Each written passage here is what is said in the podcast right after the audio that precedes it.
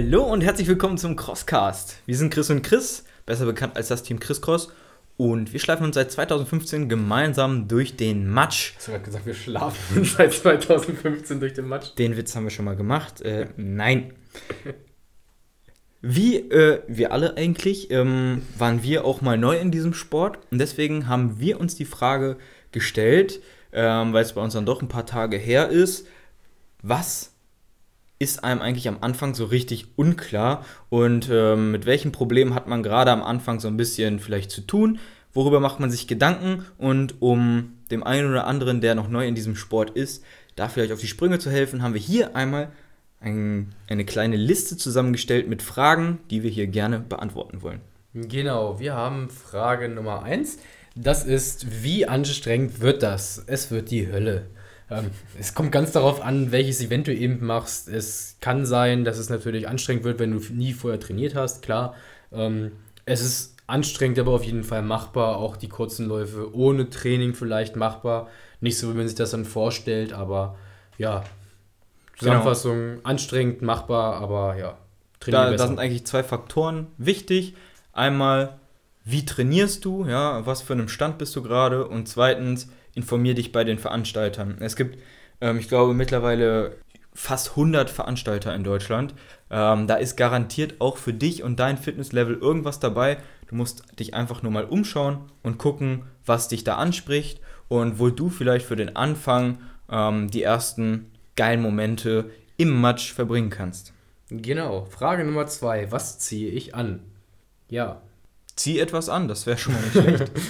Kommt auch wieder aufs Event drauf an. Es gibt Veranstalter, die sagen, bewusst zieh dir irgendwas Lustiges an, irgendwelche Kostüme, irgendwie Hemd mit Krawatte, Fliege, sowas Standardmäßiges. Oder ähm, es gibt Veranstalter, die sagen, ey, wir wollen hier Athleten haben, zieh eine Hose an, ob du ein T-Shirt trägst, ist dir überlassen, weil Haut trocknet schneller und dann kommt es natürlich auch darauf an, läufst du ein Race im Winter oder läufst du ein Race im Sommer und da haben wir eine ganze coole Equipment-Folge drüber. Ähm, Der Equipment Guide. Genau, was du wann, wo, wie anziehen solltest, aber ja, es reicht, wenn du Laufklamotten hast und dann einfach mal so einen Lauf mitmachst. Du musst jetzt nichts speziell kaufen für ein OCR.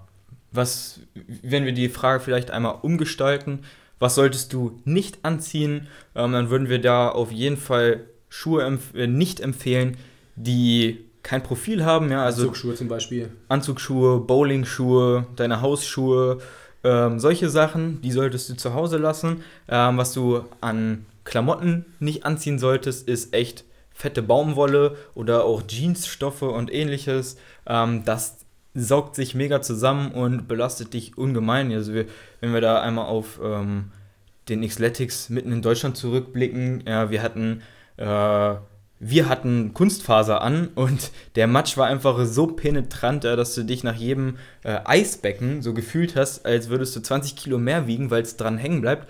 Und wenn wir uns dann überlegen, wir hätten da noch Baumwolle an, Prost Mahlzeit. Man ist da gleich ein paar Kilo schwerer und hat einen extra Carry. Also das, wenn wir zur ersten Frage wieder zurückschwenken, macht es dann schwerer, ähm, weil man dann wieder noch mehr für können muss. Okay. Frage Nummer drei ist, macht man sich dreckig oder geht man da wirklich mit Klamotten ins Wasser? Ähm, ja. das ist doch der Sinn des Ganzen, oder? Es ist ein Matschlauf. Ein Hindernislauf und da gehört mal Matsch und Wasser dazu, weil alles andere Asphalt kann jeder. Und ähm, ja, du gehst da mit Klamotten ins Wasser. Üb das ruhig auch mal im Training, dass du mit Klamotten ins Wasser gehst. Und ja, du wirst auch dreckig, matschig, aber du hast eine Waschmaschine, also alles cool. Aber auch da ist Vorbereitung alles, ja, schau dich da ein bisschen um. Wenn du jetzt nicht so Bock auf Wasser hast, dann melde dich nicht zu einer Water Edition an. Wenn du jetzt nicht so auf Unmengen an Matsch hast, dann melde dich jetzt nicht zu einem Lauf in einem Offroad-Park an oder zu einer äh, Edition, die definitiv Matsch Edition heißt, sondern geh zu, einer, zu einem Event in den Bergen zum Beispiel. Da ist das mit Matsch vielleicht nicht ganz so einfach. Ähm, oder Höhenmeter hast du da. Ja, genau, Höhenmeter. Ja, da gibt es auch die unterschiedlichen äh, Ansätze von Veranstaltern. Nicht jeder arbeitet da ausschließlich mit Matsch, ausschließlich mit Wasser. Ähm, von daher schau dich da um, falls du nicht so auf Wasser stehst. Wovon wir tatsächlich sehr wenig halten, was es aber auch gibt, sind Urban Obstacle Course Races die dann wirklich rein in der Stadt auf Asphalt sind mit so ein paar Hindernisse. Für uns ist da das Thema OCR nicht mehr die Frage, weil für uns gehört einfach ein OCR alles dazu und für uns ist das lauf einfach irgendwo querfeld ein und was da kommt, nimmst du halt mit und nicht lauf in der Stadt. Aber auch die Varianten gibt es wirklich für wasserscheue Leute oder für matschscheue Leute. Richtig umgesetzt kann das auch ganz gut sein, ja, also auf jeden Fall cooler als, äh, sag ich mal, ein reiner Marathon oder so, weil man hat dann doch ein paar Hindernisse. Aber das, was wir jetzt so schon mitgemacht haben, ist so eine zwei, zweieinhalb, drei Kilometer Loop, die du, wenn du zehn Kilometer gebucht hast, viermal läufst. Ähm, durch die Stadt, ja, man hat keine Möglichkeit, sich auszuweichen und es wird ständig voll an den Hindernissen, die du immer wieder durchläufst, ähm, dann ist es einfach langweilig und hat ja mit dem OCR nicht mehr viel zu tun. Das Einzige, was da, glaube ich, ganz geil sein könnte, wäre so ein Urban Run nachts mit beleuchteten Hindernissen in irgendeiner richtig krassen Stadt, so New York oder London oder was weiß ich nicht. Das ist, glaube ich, noch ganz cool. Aber sonst, ja, unseres ist es nicht, aber Stadium-Varianten, die gibt es ja genau. auch äh, ohne Ende. Da ist auch meistens nicht so viel Matsch. Das ist vielleicht dann eher was. Gut, dann haben wir die nächste Frage. Ist es so geil, wie es aussieht? Auch wieder eine Antwort ja. Punkt. Also wer, wer jetzt? Wir oder die Rennen? Wir.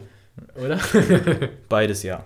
Ja, also guckt doch bei Instagram nicht nur auf unserem Kanal, aber da hauptsächlich, ähm, was es berichtet wird. Ähm, Hashtag OC erstes Mal, siehst du so Erfahrungen, was so die Leute von den ersten Läufen berichten.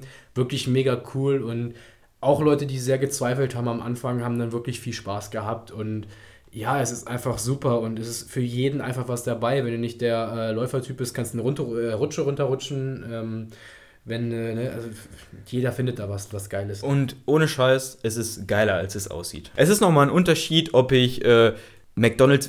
Nein. Es ist ein Unterschied, ob ich mir einen Burger bei Mc's reinpfeife oder mir den Burger selbst mache. Selbst machen ist immer besser. jo. Ja, also das sind zwei unterschiedliche Paar Schuhe. Wenn man dann wirklich mit seinem Paar Schuhe wirklich im Matsch steht, ähm, ist das nochmal viel geiler. Wirklich ohne Kack, mach es einfach. Gut, dann die Frage, die wohl sehr viele haben, ist dann, wie bereite ich mich am besten vor? Auch hier ist die Antwort ja. Mach. Mach es. Es ist, tut dir gut, wenn du die Strecke laufen kannst, die du auch im Wettkampf laufen willst. Es tut dir gut, wenn du dich zumindest irgendwo dran hinhängen kannst, wenn du auch keinen Klimmzug schaffst, aber so ein bisschen hinhängen, um über eine Wand rüber zu kommen, wäre schon cool auf jeden Fall. Du hast auf jeden Fall Hilfe von anderen Leuten, aber ja, lauf mal, lauf nicht nur auf einer Straße, sondern auch über eine Wiese oder durch einen Wald und bereite dich ein bisschen vor, es ist sinnvoll. Also, und das ist auch wieder schwierig zu sagen, weil wir nicht wissen, was hast du für einen Laufstand, was hast du für einen Kraftzustand. Leute mit fetten 50er Oberarmen sollten wahrscheinlich eher nochmal laufen gehen. Leute mit äh, gar keinen Oberarm sollten vielleicht ein bisschen Krafttraining vorher machen. Schwierig zu sagen, aber bereite dich auf jeden Fall ein bisschen vor auf die Belastungen, die da kommen werden. Falls du da Inspiration brauchst, wir haben eine Laufepisode, eine Kraftepisode und eine Mobility-Episode, wo wir einfach mal darüber reden, was wir so machen, was wir empfehlen können. Dann schaust du einfach, wo du Schwachstellen hast und was du davon umsetzen magst. Genau, wir haben eine weitere Frage und das, äh, die Frage hast du sehr gut ausformuliert, Chris. Äh, Schuhe? Einige würden jetzt sagen, nein. Äh, was ja vollkommen in Ordnung ist, wenn man das kann und trainiert hat. Wir werden das jetzt auch mal testen. Die Folge wird sehr viel später ausgestrahlt. Wir haben das schon getestet in Berlin. Ähm, gucken mal, was das so ist. Five Fingers sind schlecht, wenn man die falsche Variante hat, weil man dann sehr viel wegrutscht. Aber ich glaube, mit einer Trail-Variante auch eine coole Nummer. Genauso wie ähm, bei den On-Schuhen. Die habe ich jetzt mal so ein bisschen im OCR getestet. Da ist die normale Straß Straßenvariante auch zum Kotzen, weil sie sofort zuhängt.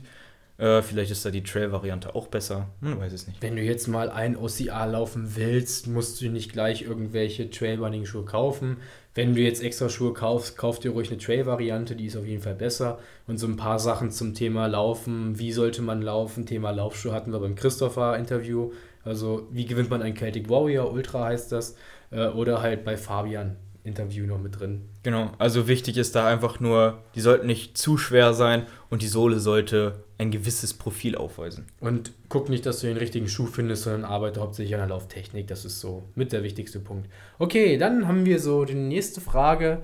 Welche Läufe gibt es? Wir haben es schon erwähnt, es gibt über 100 Läufe in Deutschland wahrscheinlich. Die Dunkelziffer ist wahrscheinlich weit höher.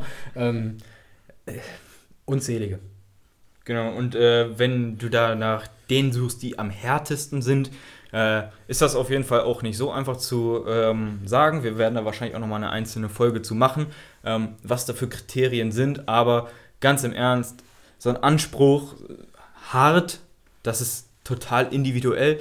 Da spielen viele Faktoren rein. Und bis zu der Folge, über der, in der wir über die härtesten Läufe reden, kannst du uns ja vielleicht einmal zukommen lassen, was macht für dich ein wirklich hartes Event aus und ja, was sind harte Umstände? Wir haben auch eine Folge über die Streckenlängen, wo es darum geht, welche Distanzen gibt es. Da kann jeder für sich auch definieren, was ist der richtige Lauf für mich zum Einstieg oder was ist für mich wirklich hart. Wir wollten auch immer noch mal äh, eine Veranstalterfolge rausbringen, wo so die Unterschiede bei den Veranstaltern liegen, haben uns aber erstmal für Interviews entschieden, dass selbst die Veranstalter sich mal vorstellen können. Wenn du sagst, ey, die Jungs oder die Mädels von dem und dem Event kommen mir am sympathischsten rüber, dann probier mal, ob du die Distanz findest, die für dich richtig hältst und lauf da mal mit. Also da können wir niemandem was vorschreiben. Es gibt halt Elite-Läufe, es gibt Fun-Läufe. Wenn du neu bist, mach erstmal einen Fun-Läufer und guck dir das mal an und nimm erstmal eine kürzere Distanz wahrscheinlich, wenn du nicht Marathonläufer bist und dich umstrukturieren willst. Muss man alle Hindernisse schaffen? Fürs Ego? Ja. Wir haben das Gefühl, wenn man so ein Neuling dabei hat, man will jedes Hindernis schaffen. Klar, man hat ja so einen gewissen Anspruch an sich selbst in der Regel. Aber es kommt hier auch auf den Veranstalter an, ob du musst oder nicht. In der Elite-Welle, selbst da nicht überall, dass du es schaffen musst. Bei der EM, WM musst du jedes Finish schaffen, wenn du Finisher sein willst. Bei Funläufen auf keinen Fall. Viele haben da auch gar keine Strafen. Da geht es einfach darum, Gemeinschaft da durchzukommen. Und es, es nimmt dir wirklich niemand übel, wenn du mal irgendwas nicht schaffst. Was nur wichtig ist, versuche es. Ja, äh, auch als wir Volunteer gemacht haben, haben wir immer, immer wieder Leute gesehen, die dann an so ein Hindernis rangelaufen kommen und sagen, ja, nee, das versuche ich nicht mal, das schaffe ich eh nicht. Ähm, wenn es bei so, also kraftmäßig, ja, da sagen wir, probier es doch bitte. Wenn es wirklich so Sachen sind wie, keine Ahnung, ich habe Höhenangst, ähm, ich habe einen Herzschrittmacher, deswegen kann ich das äh, Stromhindernis jetzt nicht austesten. Ey, alles cool, ja, das, das, das sehen wir auch alles ein. Aber wenn es wirklich so, sag ich mal, eine falsche Selbsteinschätzung ist ähm, oder einfach ja, eine Selbsteinschätzung, überwinde dich, versuch's und wenn du in der Mitte ähm, runterfällst, dann gehst du halt gratis baden, bist nass und hast wieder saubere Füße. Herzlichen Glückwunsch. Und wenn du dir halt beim Rutschen die Nase zuhältst, dann ist das halt so. Also genau. vollkommen legitim. Auch hier haben wir eine Podcast-Folge und einen Blogartikel über den Typen. Lies da mal rein, was dich erwartet. Dann die nächste Frage ist: äh, Überlebe ich das? Also, Chris, bist du tot? Nein. Gut, also ich auch nicht, uns geht's gut, man überlebt das ja. Die meisten schaffen's. Ja, genau. Was sind die größten, die größte Fehler? Was sind größte Fehler? Das ist ein 1A-Satz. Genau, was sind größte Fehler? Die größte Fehler sind falsche Rechtschreibung auf jeden Fall.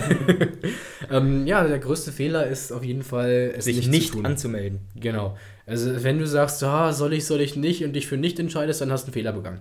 Ganz einfach. Also lässt sich so einfach sagen und zusammenfassen, mach es. Nimm dir einen Lauf, informier dich ein bisschen oder frag uns, welcher für dich richtig sein könnte, melde dich an und berichte uns, wie geil es war. Genau. Dann reiß nicht zu knapp an am Tag, ja, also lass dir da ein bisschen Puffer, sonst wird das da einfach zu stressig. Man muss dann doch hier und da vielleicht mal eine Garderobe anstellen oder man kriegt seine Kompressionssocken nicht angezogen. Nein, ich gucke jetzt niemanden böse an hier im Raum. Oder man kriegt seine Five Fingers nicht angezogen oder. Genau, ja, also so, so Krams halt. Ähm, von daher lass dir da auf jeden Fall ein bisschen Zeit und generell würde ich dir dann auch noch äh, empfehlen, mach nicht den Fehler und versuch dann eine Ego-Tour draus zu machen, sondern nimm dir vielleicht ein paar Freunde mit oder connecte dich auf der Strecke mit anderen Leuten. Darum geht es mehr oder weniger bei so einem Fun-Run, wenn ihr das spaßmäßig äh, machen wollt, auch. Ja, connectet euch. Teamwork ist extrem wichtig und deswegen, ja, seid kein Egoist, sondern äh, arbeitet im Team. OCA, das O und das C und das R steht für Teamwork. also ja, lauf mit. Melde dich bei Obstacle Quiz Racing an. ja, also lauf. Punkt. Ende. Tschüss. Wenn dir das gefallen hat, dann lass uns doch mal eine Bewertung da. Fünf Sterne auf iTunes. Schreib uns bei Facebook, Instagram, teamchriscross.de, YouTube oder wie gesagt die Brieftaube. Alles vollkommen legitim. Ähm, ja, wir sehen uns im nächsten Schlamm noch oder hören uns nächste Woche wieder oder sehen uns jeden Tag auf Instagram. Bis dahin, euer Team Chris Cross.